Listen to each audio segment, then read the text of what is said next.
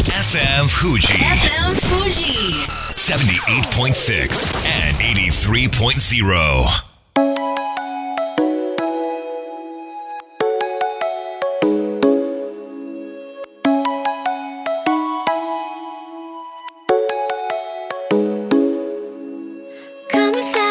月曜夜のひとときいかがお過ごしでしょうか？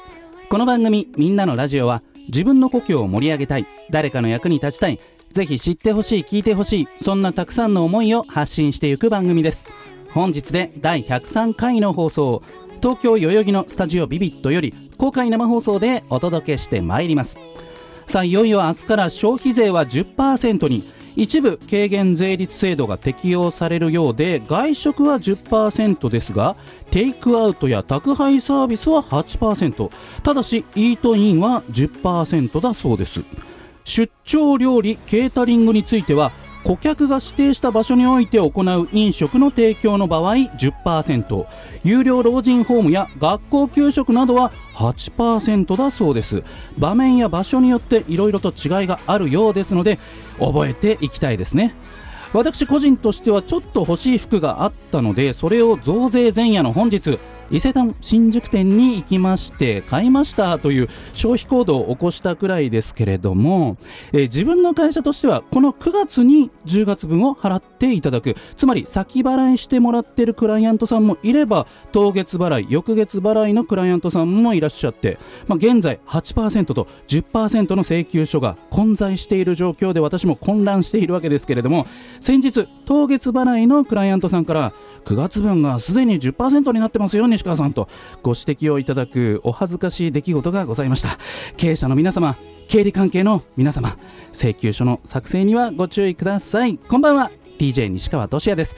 そそして番組の進行はもうお一方。どうも私も増税前にエアーポッツイヤホンを買っちゃいました。唐揚げ大好き有野育です。よろしくお願い申し上げます。よろしくお願い申し上げます。その AirPods はい。についても聞きたいんですけれども、はい。有野由紀さん、はい。今日なんか食レポのカリスマ、はい。彦摩呂さんといらっしゃいましたよね。そうなんですよ。どうしたの？メディア50社さんくらいを集めて、うんうんうん10月は唐揚げの強化月間っていうお披露目をしたんですよ。あとちょうど本日、んうん。唐揚げのムック本もうまとめ本はい。が発売された今日が当日なので、うん。それのお披露目も兼ねて取材会見を行いました、もう唐揚げの食レポといえば有野由紀さんですけれども、はい。まあそのはるか昔から食レポの神として訓練している彦摩呂さん、いやもうめっちゃうまい。あの肉汁が出る表現あるじゃないですか、うんうんうんうん。私よくじわーって言うんですけど、はい。彦摩呂さんなんて言ったかっていうとなんだろ肉汁の引きこもりやーって。うへえ わかりづれえな。衣の中に引きこもってるんですよ。そういう意味か。深い。はい、あと、うんうん。ジューシー1516って言 って言ってすそういうあの語呂のオチもあるんですめねっちゃ好きな笑いなんで大好きです。偉大でしたかやはり。偉大です。そっか。まあいつかね有野由紀さんも年を重ねて、はい。彦摩呂さんと肩を並べる日が来るんじゃないかと思いますが、なりたい来月は唐揚げ強化月間ということでそうなんです。えーぜひねリスナーの皆さんもそして私もうん。唐揚げちょっと意識したいなと思います、はい。それでは本日もみんなのラジオ元気よくスタートです。FM Fuji FM Fuji. 78.6 and 83.0. この番組は株式会社フレイマアペライオン株式会社柴田ホーム会計事務所甲州藤川本菱純米大吟醸の提供でお送りします。さあここからは当番組のコメンテーター株式会社フレーマ大室秀明さんに登場していただきましょう大室さんよろしくお願いします、はい、よろしくお願いします。私ねはいはい。一昨日はい。オートキャンプ場に行ってきたんですよどうしたんですか？そんな最近流行りのキャンプに行っちゃって、オ ー本当に。トキャンプ場ってわかります？大室さんあれですよね、あの、普通のキャンプと違くて、うんうんあの、車で乗り入れて、その区画を借りて、その中でやるキャンプですよね。そうそうそうそうなんですよ、はいまあだから普通のキャンプ場だとこう駐車場っていうのはもう決められててそこから荷物を持ってて指定されたキャンプ場まで、エそうそうそうそう行かなきゃいけないんだけど、はい。もう車のすぐ横でキャンプができるっていうことでね。ね、え。いくちゃんも経験したことあるんでしょ、そうなんです。しかも超偶然に西川さんと全く同じとこに、何家族で行きました。どこ行ったんですかそうごめんなさい。群馬県みなかみ町の湯島オートキャンプ場っていうところなんですけれども、はいはい。すごい素敵だったんですよいいね。で。すねえでもいくちゃんがそのキャンプするってちょっと想像できないんですけれどもいやー私も初めての体験でしたでもね。さすがにキャンプで唐揚げを揚げられないでしょ？あれだけ油使うわけですからね。ダメでした。なので、まあ、そこでは バーベキューを楽しみました。なるほどね。ね、なんかオートキャンプって人口増えてるんですよねなんかね少しずつ最近聞くようになってきましたよね。そのために免許を取ったなんて人もね、えー聞いたぐらいですからね。車の免許そう。そうそキャンプがしたくて、はい。車の免許、う、うん。いやーそんな人もいるんですね。2018年には850万人の人がオートキャンプを楽しんだということでね、えーぜひこのオートキャンプ、えー車社会の山梨県の皆さんにもぴったりなんじゃないかなと思いますのでぜひ楽しんでいただければと思います、さあ今日はですね素敵なゲストの方をお呼びしております、有野育さんもご存知の方ですよ。千葉県佐倉市から来てくれましたシンガーソングライターのマリさんです。よろしくお願いします。はじめましてマリです。よろしくお願いします。ではマリさん自己紹介をお願いいたします、はい。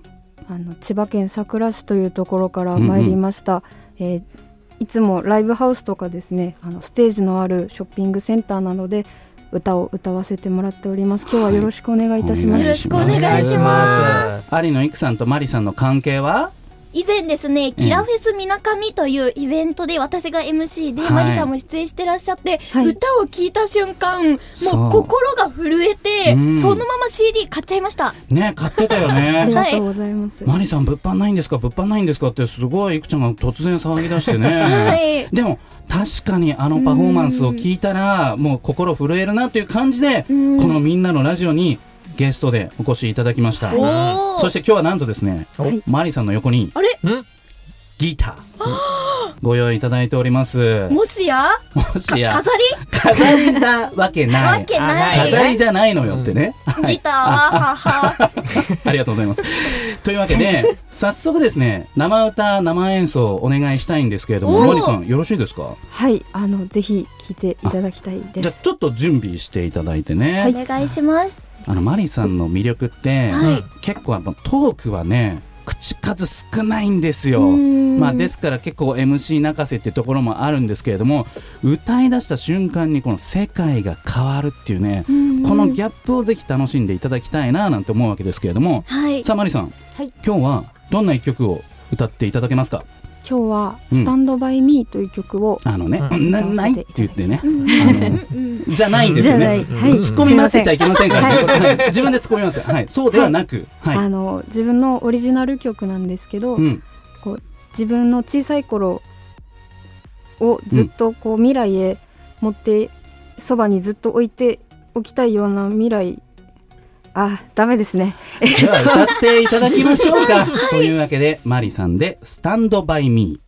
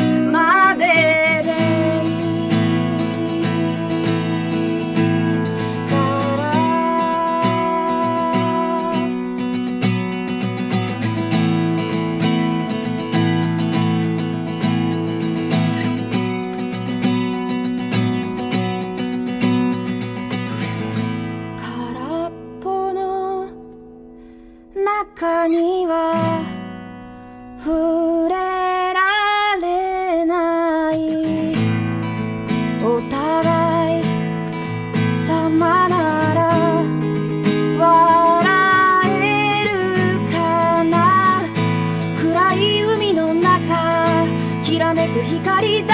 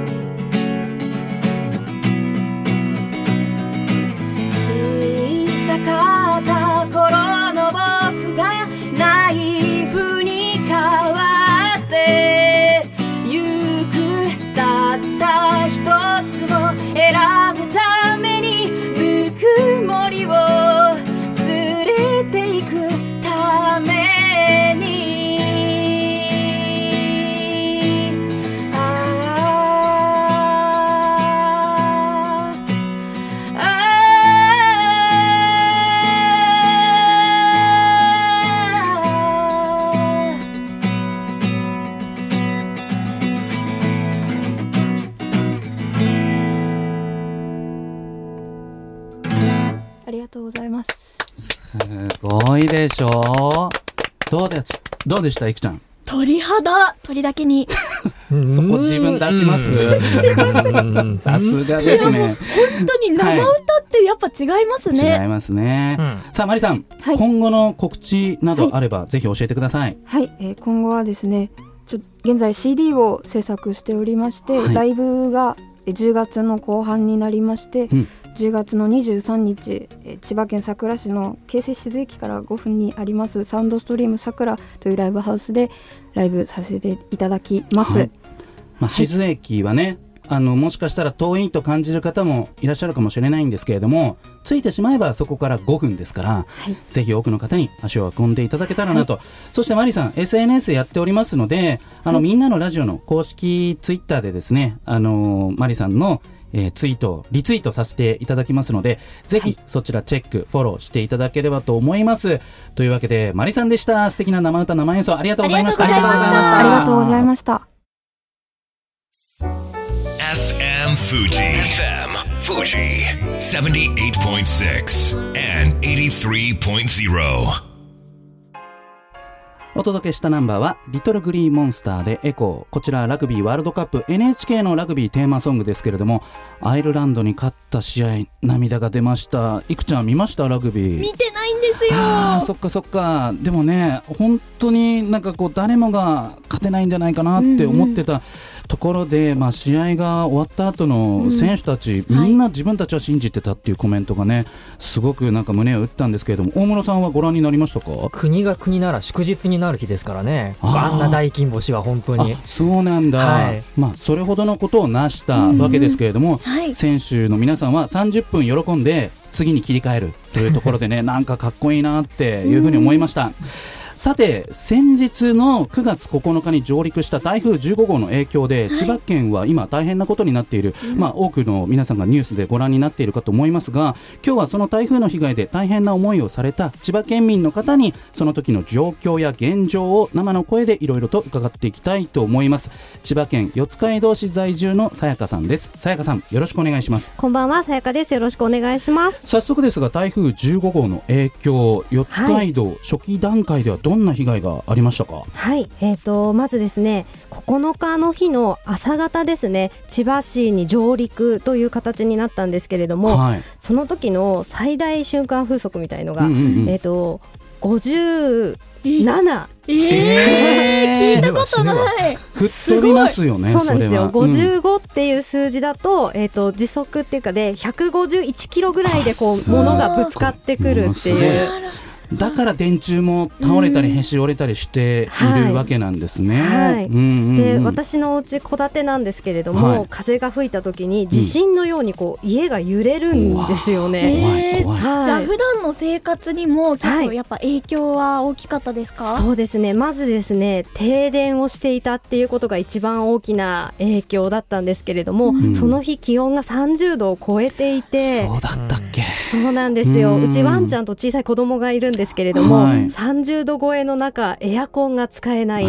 きつい。扇風機もつかない。うん。冷蔵庫も止まっている状態っていうのはうんやっぱり非常に辛い状態でうん。で電気がないとお家にある w i f i のルーターなんかも使えうん。あーそっか。ないのでインターネットつながらないんですね、うん。そうすると自分が今どういう状況なのかっていうのがわからないんですよ、うんうん情報収集がね難しいということで。はい。まああの旦那さんのお仕事そしてお子様の学校このあたりは何か影響出ましたか、はい。あのー今回の台風の特徴として、はいエリアで結構局地的に影響が出てるような感じがありまして、うん。うちの子供たちなんかもあの道を挟んだ向こう側は電気が来ていたんですよ。なので学校に行った方が本来は良かったんですけれども、うんうんうん。こちらもちょっと判断ができなくて、はい。その日は一日お休みを一回したんですね。うんで学校からお知らせの連絡が来て、まあ、欠席扱いにはしませんよっていう連絡があったんでじゃあお休みしますっていうふうにしたんですけれども。うん